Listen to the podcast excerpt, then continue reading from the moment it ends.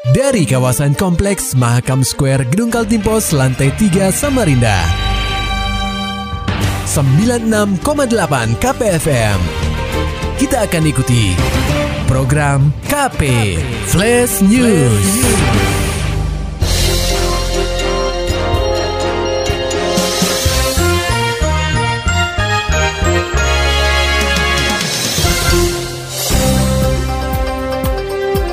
Samarinda Seberang dikabarkan ingin pisah dengan kota Samarinda. Laporan selengkapnya dibacakan reporter KPFM Samarinda, Maulani Al-Amin. Pendengar KP, DPRD Samarinda kembali membahas upaya pemekaran daerah guna membentuk daerah otonomi baru atau DOB di kawasan Samarinda Seberang. Menurut anggota DPRD Samarinda daerah pemilihan Samarinda Seberang Joha Pajal, terdapat beberapa kendala menghambat pembentukan DOB di Samarinda Seberang. Salah satunya adalah jumlah kecamatan yang ada di sana. Pelaksanaan DOB harus memenuhi syarat yakni 5 kecamatan. Sementara saat ini di wilayah tersebut hanya berdiri tiga kecamatan, yaitu Palaran, Loajanan Ilir, dan Samarinda Seberang. Hal ini sudah ada sosialisasi dengan masyarakat dan semuanya sepakat. Justru kajian akademisinya ini juga itu sudah selesai Nah, tetapi ada beberapa hal yang merupakan suatu ketentuan. Kalau kita mengacu kepada hasil eh, kajian akademisi, itu kan masih ada beberapa kelurahan yang dianggap tidak sesuai dari sisi luas. Nah, tetapi sebenarnya ini dikeluarkan sebagai kajian tidak ada kaitannya dengan DOB.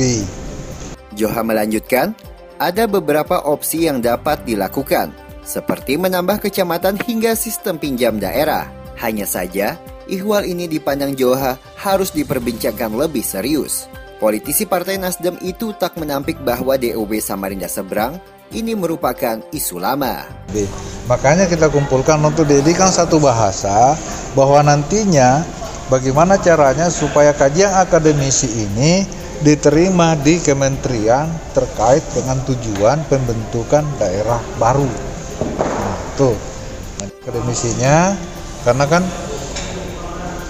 di Palaran itu dari lima kelurahan menjadi 12 tetapi di dalam kajian akademisinya ada beberapa kelurahan itu tidak memenuhi syarat dari sisi luasnya. Pembahasan DOB Samarinda Seberang. Sebelumnya sudah dibahas Komisi 1 DPRD Samarinda bersama akademis dari Universitas Mula Warman, perwakilan Pemkot Samarinda, dan anggota DPRD Samarinda Dapil Samarinda Seberang. KPFM Samarinda, Maulani Al-Amin melaporkan.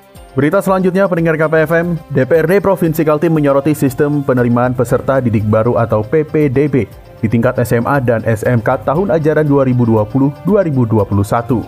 Menurut anggota fraksi Demokrat Nasdem DPRD Kaltim Puji Setiawati, pelaksanaan PPDB menemui bermacam kendala. Salah satu masalah yang dimaksud adalah keterbatasan pengetahuan orang tua dalam mengakses pendaftaran secara daring.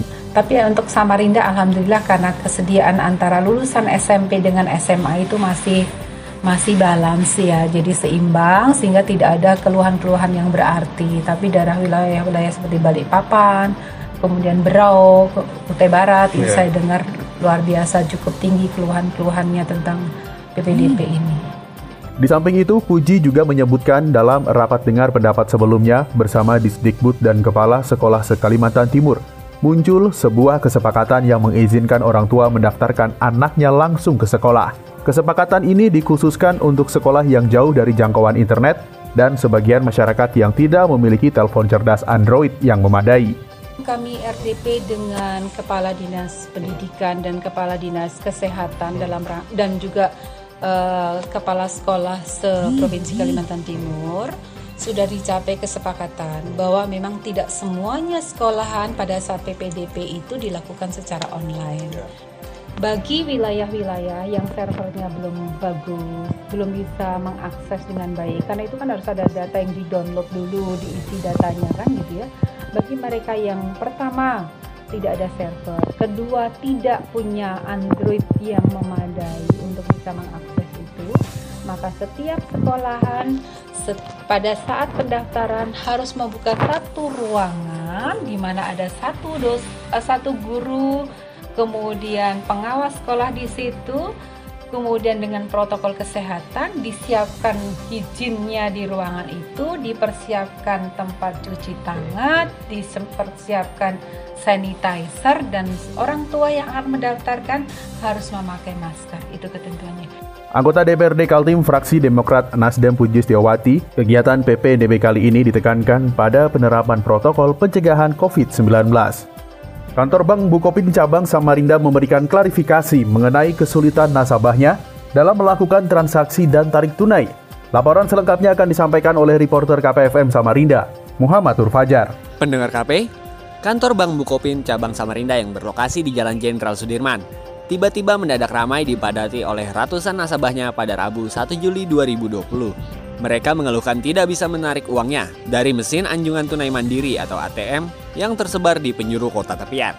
Ternyata, kasus ini tidak hanya terjadi di Samarinda, melainkan di seluruh cabang bank berlambang pohon beringin ini. Menyikapi permasalahan ini, Branch Manager Bank Bukopin Cabang Samarinda, Ahmad Firdaus, memohon maaf kepada nasabahnya dan berupaya memperbaiki hal tersebut agar kliennya merasa nyaman saat melakukan transaksi. Pengaturan layanan kita lakukan dengan baik, ya kan? Kemudian eh, antrian itu terjadi mungkin karena ada sedikit kekhawatiran dari beberapa masyarakat untuk mengambil dananya ke kita. Karena saya sudah pastikan tadi bahwa dana aman. Dan itu dijamin oleh LPS. Dan itu dari pagi sudah mulai antri di sana.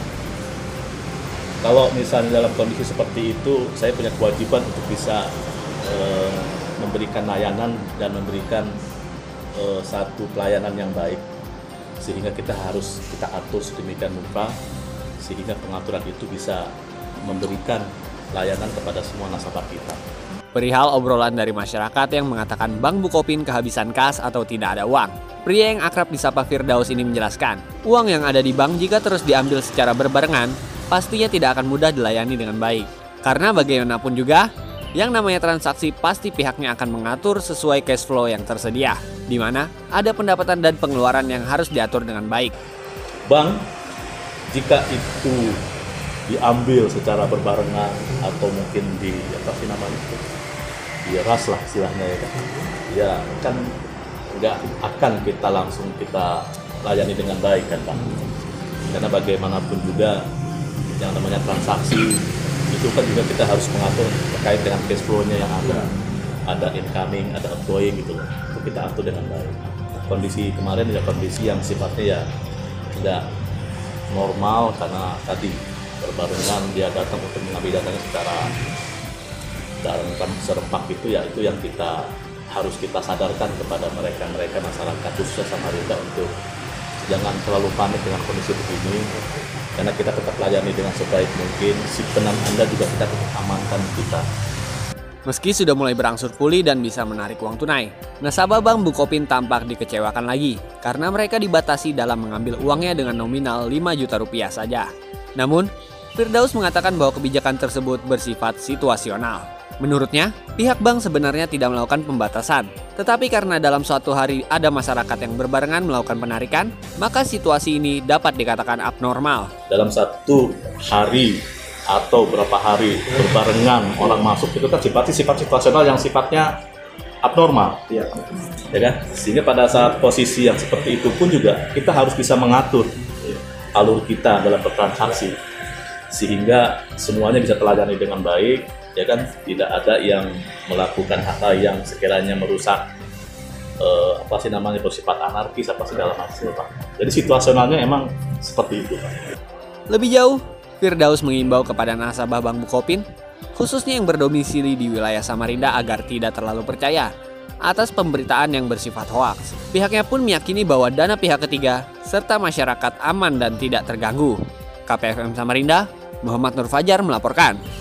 Sementara itu pendengar KPFM, wabah COVID-19 benar-benar memukul perekonomian warga. Contohnya saja salah satu warga Samarinda seberang berinisial MA yang usahanya anjlok semasa pandemi. Imbasnya, MA nekat menghalalkan berbagai cara, seperti mencuri 6 unit ponsel di sebuah toko handphone di Jalan Niaga, Kelurahan Simpang Pasir, Kecamatan Palaran, Jumat 17 April 2020. Wakapolsek Palaran AKP Hardi mengatakan, Saat itu pelaku berpura-pura membeli handphone di konter tersebut. Saat penjaga konter sedang ke kamar kecil, di situlah pelaku beraksi mengambil handphone yang berada di etalase.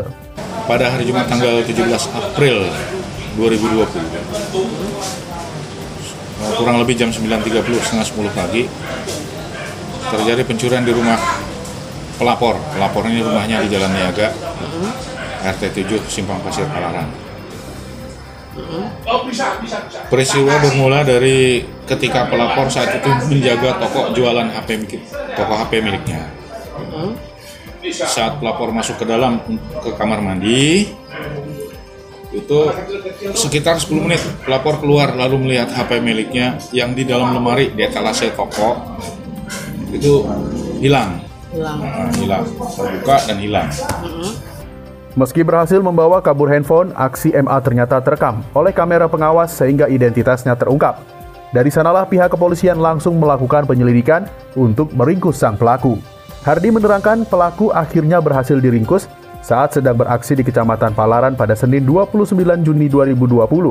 Saat itu, warga yang merasa curiga dengan gerak-gerik pelaku akhirnya mengepungnya saat hendak memasuki rumah warga dari pengakuan yang bersangkutan saat ini dia dulu ikut uh, ikut usaha-usaha ke sana kemari mm-hmm. kerjaan sama orang-orang sana sini mm-hmm. ternyata zaman kolap zaman corona ini dia kolap sangat-sangat perlu bukan oh. ekonomi oh, itu pengakuan dia ya terkait mm-hmm. yang lain-lainnya kita tidak bisa mm-hmm. Saat proses penyidikan MA mengakui bahwa dirinya terpaksa mencuri karena sedang dilanda kesulitan ekonomi akibat wabah COVID-19. Hardi menyebutkan untuk barang bukti sendiri, pihaknya masih melakukan pencarian karena baru satu unit handphone yang diamankan. Barang yang diambil itu sebanyak 6 unit, 6 unit, unit HP ya. Untuk sampai saat ini kita amankan baru satu unit, satu unit HP itu pun diambil setelah dijual ke yang lain. Kemudian untuk kerugian sampai saat ini secara total 12 juta rupiah dari 6 unit HP. 12 juta 12 ya? 12 juta rupiah.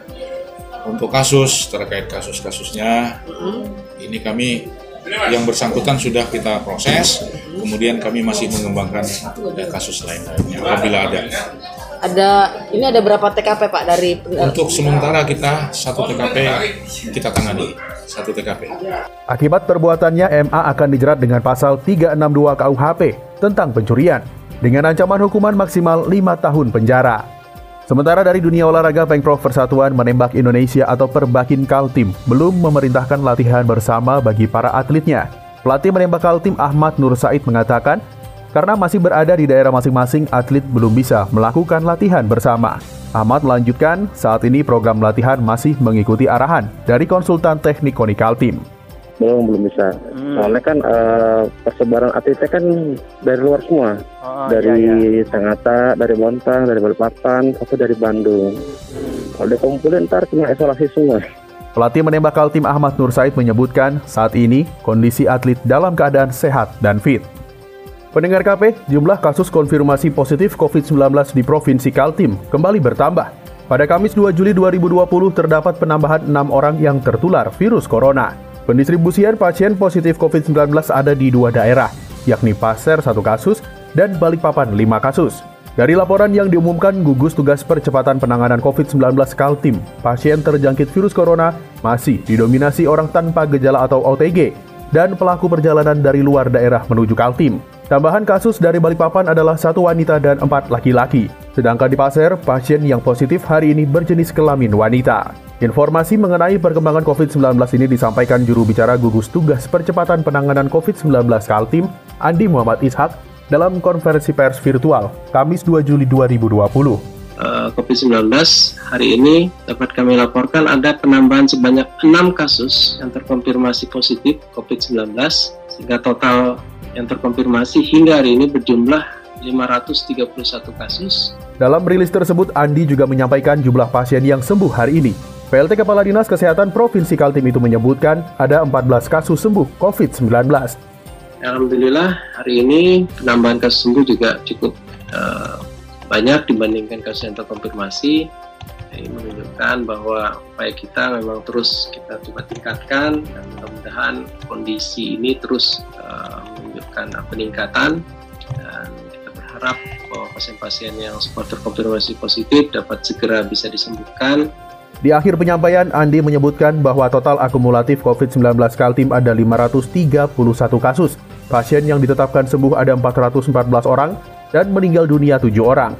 Pasien yang masih dalam perawatan ada 110 orang.